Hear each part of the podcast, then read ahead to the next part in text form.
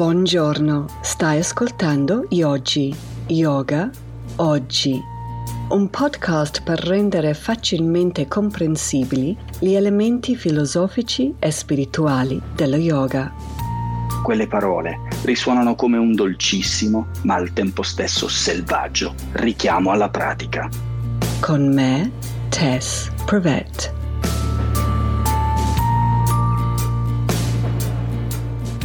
Gli anni adolescenziali. Un incubo. Io sono cresciuta in Canterbury, Kent, in Inghilterra, negli anni Ottanta, eh, quando ero preadolescente e adolescente. E mi ricordo chiaramente, dovuto al fatto che la mia famiglia era in una situazione, um, diciamo, economicamente fragile, ero costretta a vestire sempre in vestiti seconda mano. Allora dobbiamo ricordare che negli anni Ottanta non era come oggi, no? dove il vestirsi in modo vintage è super di moda. All'epoca non era cool era semplicemente un'indicazione di quanto tu eri in basso nella scala, diciamo, classistica, non so come si dice, il hierarchy of class um, in the UK. In più ho ereditato, I inherited, i vestiti della decade precedente, cioè dagli anni 70. Allora teniamo in mente che la mia icona della moda era Annie Lennox. Invece ero costretta ad andare in giro come Janis Joplin. No, un disastro sociale è stato. Ehm, piccola parentesi, però mi ricordo che qualche volta, per qualche occasione speciale, mia madre mi faceva ordinare un vestito da questi clothes catalogs. Non lo so se ce l'avevate in Italia, mitici. Comunque 99% erano vestiti seconda mano. E quando io mi lamentavo con mia madre, lei tirava fuori, non per cattiveria, eh? comunque lei tirava fuori sempre la stessa frase, che era qualcosa di questo genere. Ma Eccoti a lamentarti di questa gonna a trapezio quando ci sono i etiopi, si dice, the Ethiopians che non hanno uno straccio da mettersi addosso. O in modo simile a tavola, stesso discorso. Mamma, io questi spaghetti in scatola, cioè faccio fatica, non ce la faccio. E lei che mi diceva, ma Eccoti a lamentare quando the Ethiopians non hanno niente da mangiare. non lo so se anche le mamme italiane facevano questo discorso o era solo da noi. E in particolare the Ethiopians, io ce li avevo a morte con loro, non per colpa loro ovviamente. Um, comunque, questa frase che tirava fuori Posso anche capire eh, perché mm, prima perché erano gli anni Ottanta, no? E forse allora essere genitore, beh, c'era forse meno sensibilità, um, no? Era prima del positive psychology, c'era forse un po' meno attenzione e rispondere in quel modo era abbastanza la norma, anche se secondo me una risposta un po' più appropriate sarebbe stato hai ragione, mi dispiace, seguito magari di un abbraccio, non che da teenager io l'avrei accettato ovviamente, però come idea. Allora, pensando a questa mm, frase che tirava fuori sempre lei, mi è venuto in mente un'altra frase, secondo me, tra virgolette, infelice, che sento dire spesso in questo periodo di Covid. Ed è una frase che mi, mi turba, mi rosica, come dice la mia amica romana. Um, e mi turba perché spesso trovo che anch'io ospito questo stesso pensiero. La frase in questione è il seguente. Stiamo parlando del lockdown, eh? Ma non possiamo lamentarci. Pensa a tutta quella gente che è stata in guerra, che ha vissuto nei trincei, che ha rischiato la vita anno dopo anno per noi. Ed eccoci qui che dobbiamo semplicemente stare a casa davanti a Netflix. Allora ho dovuto un po' riflettere su questa cosa qua perché non mi tornava molto e mi rendo conto che è problematico per un paio di ragioni. Uno è perché non è utile e non è gentile. Se le, le mie figlie vengono da me e mi dicono mamma, io sto malissimo perché non ho una vita sociale, e io dico, ah, ma guarda che c'è chi c'è stato in guerra che è stato molto peggio di te, è counterproductive. Il messaggio che sto comunicando è tu non hai il diritto di sentire quello che prova. Sto negando quello che sta vivendo. E credo che è importante ricordarci che qualunque sentimento che ci viene a galla è legittimo. Anzi, è il negare quella roba lì che provoca, diciamo, i casini. L'altro problema con la frase infelice è che provoca un senso di colpa e ricordiamo che siamo tutti estremamente fragili in questo momento. E l'ultima cosa di cui abbiamo bisogno è di sentire anche in colpa.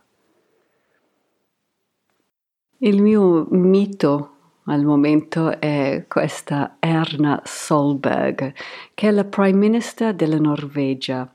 Lei durante Covid, eh, soprattutto all'inizio, è andato in giro a parlare con school kids, cioè i ragazzini, i bambini della scuola. E in due occasioni separate lei aveva detto It is permitted to feel a little bit scared. Oh, questa roba qui mi è piaciuta tantissimo perché sta dicendo eh, it's normal and it's okay. È consentito. Tornando alla frase infelice, e riflettendoci su l'altra cosa che inizialmente mi turbava, ha a che fare con questo paradosso, questo seeming hypocrisy, cioè che faccio fatica a sentire quella frase, però spesso noto che mi sto dicendo questa cosa a me stesso. Come mai? Qui ho cominciato a riflettere su un elemento della yoga filosofia che è upeksha, che viene tradotto sì come equanimity, ma anche come il guardare le cose da distanza, da alto. Vedere the big picture questa roba qua è molto utile, è sano. È molto utile per me a pensare a tutte quelle persone nel mondo, nella storia, che hanno sopravvissuto molto peggio di me. Mi aiuta questa cosa qua a vedere le cose in un perspective giusto. È come un strumento, una, una bilancia che mi aiuta a dare il peso giusto a quello che sto sentendo. Mark Twain aveva detto Distance lends enchantment to the view. O mi viene da dire in questo momento di Covid, distanza rende la vista non così tanto incantevole, ma sopportabile. Allora la mia conclusione è questo. Quella frase lì della guerra va benissimo se lo stiamo dicendo a noi stessi, ma è da evitare a dirlo agli altri, perché allora diventa un strumento invece di una bilancia, diventa un bastone con la quale colpire.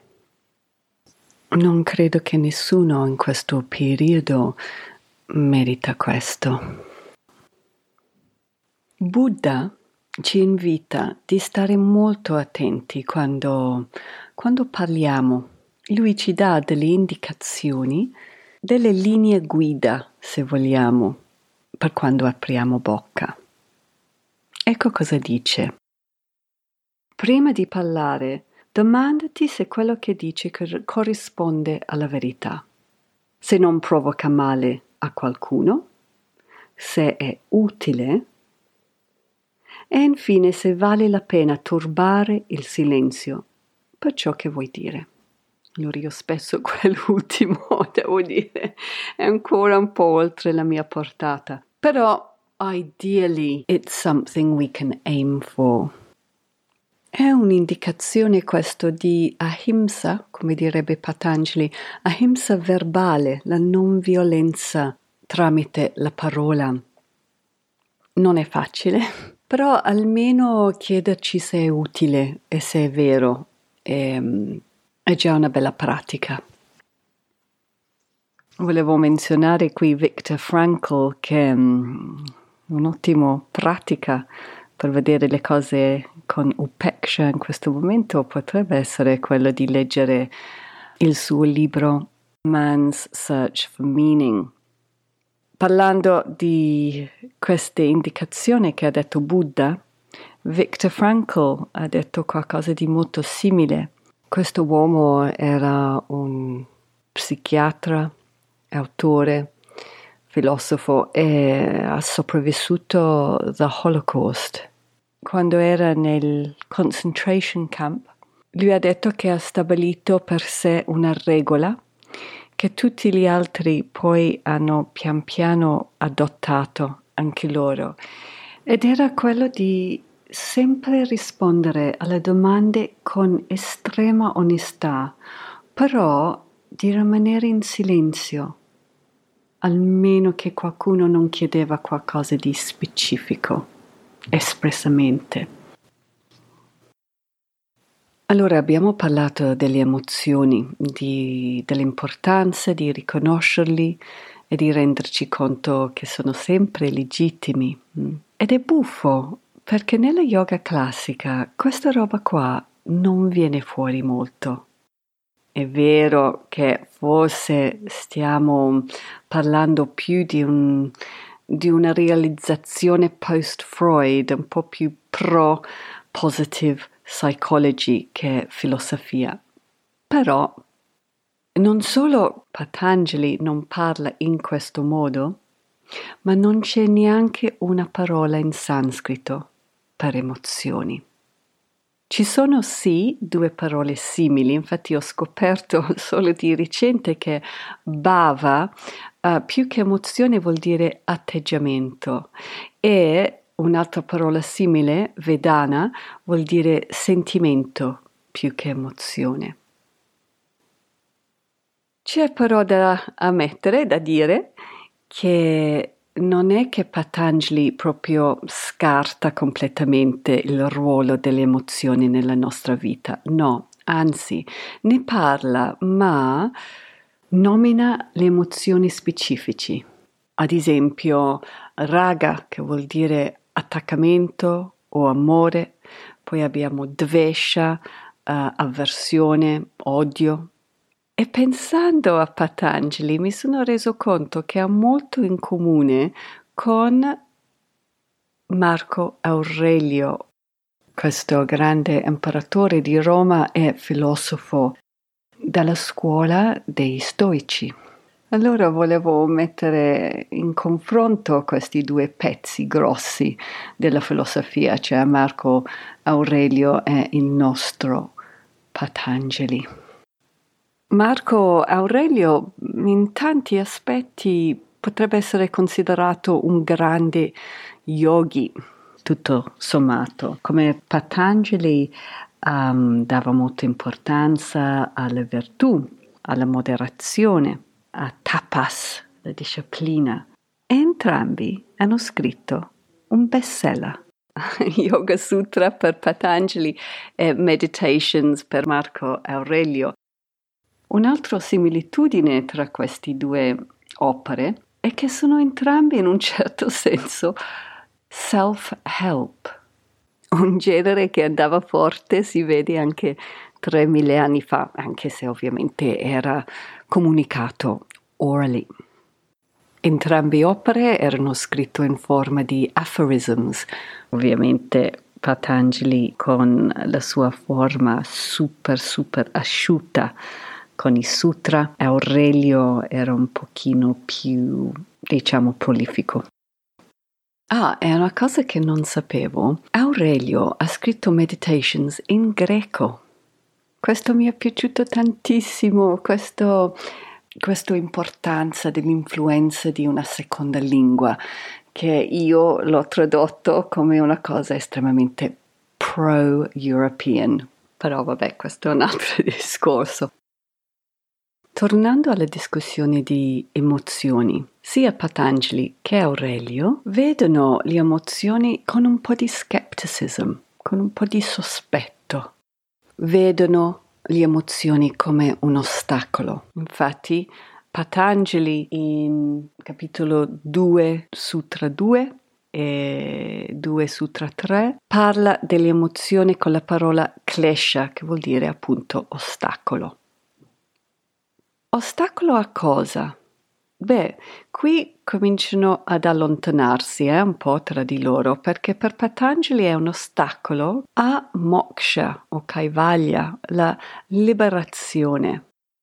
Invece per Marco Aurelio è un ostacolo alla ragione. Anche dove provengono le emozioni percepiamo una differenza. Per Patanjali le emozioni derivano grazie a questo interplay tra i tre guna, dai samskara, di karma. Invece per Aurelio le emozioni venivano fuori grazie ad un squilibrio nel corpo. Mm? I stoici parlano di squilibri per quanto riguarda i umori, i humors, categorized in quattro fluidi del corpo, sangue, il bile, eccetera, eccetera. Un eccesso di uno di questi fluidi o non abbastanza poteva, secondo i stoici, causare delle emozioni. Guarda, erano molto creativi, eh, devo dire, questi stoici. E qui allora abbiamo una differenza abbastanza importante Trovo interessante che Aurelio vedeva una mm, netta differenza tra le emozioni e la ragione e questi due dovevano essere completamente separati tra di loro. Per Patanjali invece la separazione doveva avvenire tra Prakriti, la materia, e Purusha, lo spirito. Per Patanjali la ragione o la rabbia è la stessa fuffa, perché i pensieri e le emozioni alla fine fanno parte della materia. Dvesha, l'avversione, raga, l'attaccamento, queste cose qui vanno a aumentare il predicament umano, vanno a stimolare sempre di più onde mentali e così ci allontaniamo dal nostro scopo, la liberazione. Allora, tutto questo anti-emozioni può sembrare un po' depressing e allora ci tenevo di dire che ci sono due però. Il primo è che mm, non è che Patanjali è contro le emozioni a priori, Anzi, lui è super pro aumentare quelle emozioni che sono, se vogliamo, imbevuti di sattva, quelli che promuovono la lucidità, la chiarezza, la serenità. Addirittura in 232 uno dei niyama, che è santosha, che vuol dire la contentezza, viene proposto co- proprio come una regola etica. Questo perché quando abbiamo una predominanza di sattva è molto più facile arrivare alla nostra vera natura. Che è il nostro scopo? Patanjali lo dice chiaramente in 1.3. Tadadrashtu svarupe vastunam. Quando, dopo che abbiamo sviluppato sattva, arriviamo alla nostra vera natura, a questo stillness della mente, le emozioni e tutto quello che ha a che fare con i nostri pensieri, negativi sia positivi, andrebbero poi scartati, lasciati. L'altra però ha a che fare con gli obiettivi. Se il nostro obiettivo è quello di Patanjali, di arrivare agli ultimi stadi di Samadhi, allora le emozioni sono un ostacolo prima di tutto quelli che hanno a che fare con rajas, cioè la passione, la rabbia, o tamas, inertia, depressione, um, la mancanza di motivazione. Questi sì che sono da, da diminuire per poi andare oltre. Però non dimentichiamo che c'è un'altra strada nella yoga. Invece di raja c'è anche Bhakti e Bhakti invece io lo vedo proprio come un tuffo nelle emozioni, soprattutto, è per questo che mi piace, uh, per quanto riguarda le emozioni di amore. E l'obiettivo per un Bhakta, eh, certo, non è moksha, non è la liberazione. Questo sarebbe, come ha detto Jean-Paul Sartre, being condemned to freedom. Lo scopo di un bhakta è connessione. Non come vuole Patanjali una connessione con il nostro oggetto della meditazione, ma con il nostro versione del divino. Preferiscono proprio essere reincarnati di nuovo per riprovare questa enorme amore e emozioni. Dico questo perché non vorrei che pensiamo che la pratica della yoga è una roba fredda.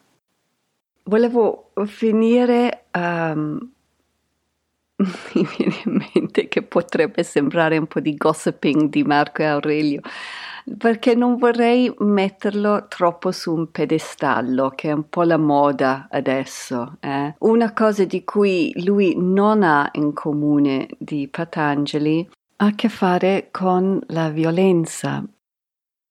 Non dimentichiamo che Marco Aurelio ci aveva a morte con i cristiani e li ha literally massacrati.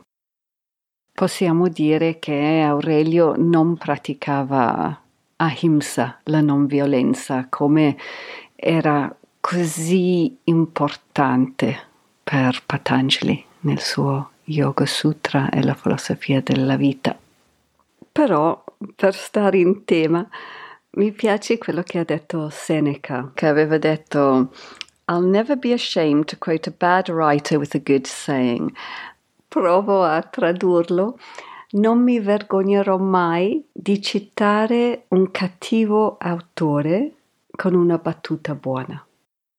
Uh, cioè, perché lui poi menzionava in continuazione nelle sue scritte il filosofo Epicurus. E, um, I stoici e i Epicureans erano diametricamente opposti.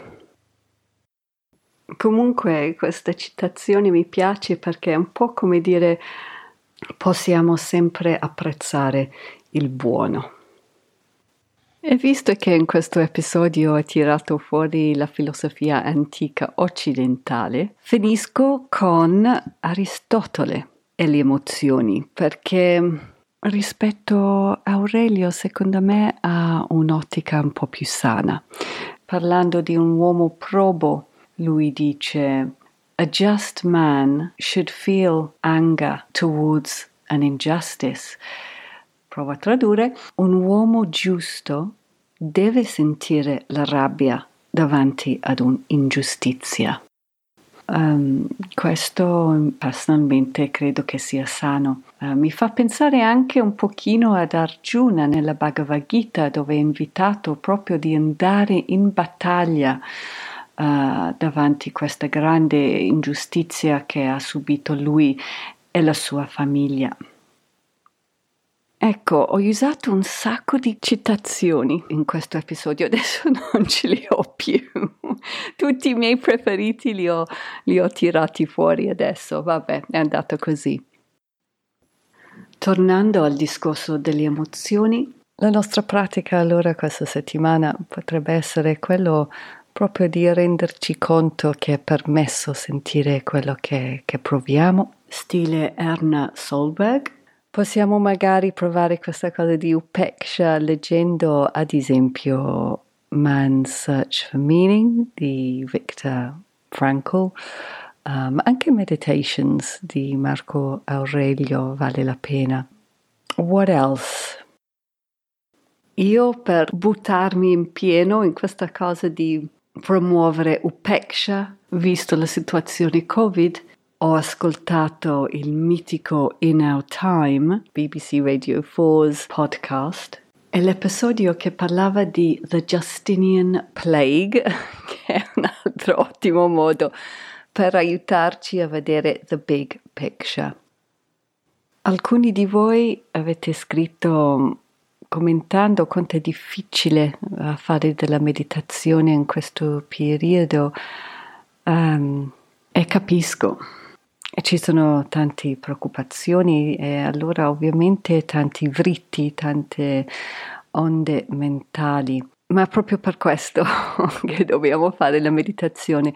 Non ci autocondanniamo se continuamente arrivano i pensieri da, tra virgolette, da, da disturbarci. La cosa importante è di restare lì anche se entrano mille pensieri, non importa, restiamo lì.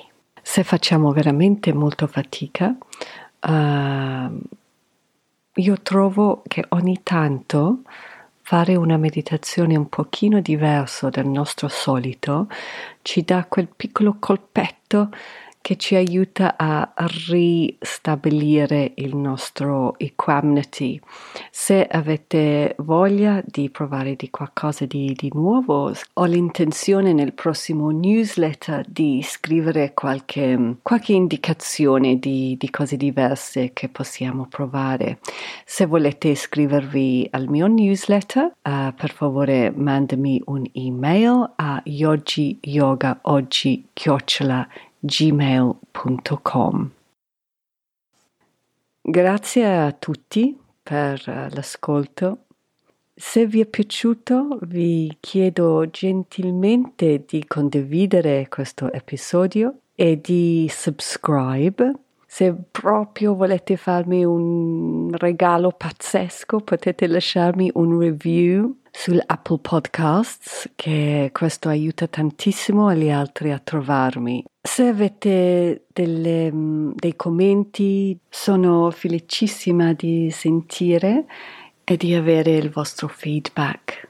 È sempre molto piacevole per me conoscere chi mi ascolta. Ci sentiamo fra un paio di settimane. Volevo ringraziare Laura Kidd, cantautrice e produttrice discografica per la musica. Questo brano si chiama Slow Puncture. Per sentire di più vai a shemakeswar.com.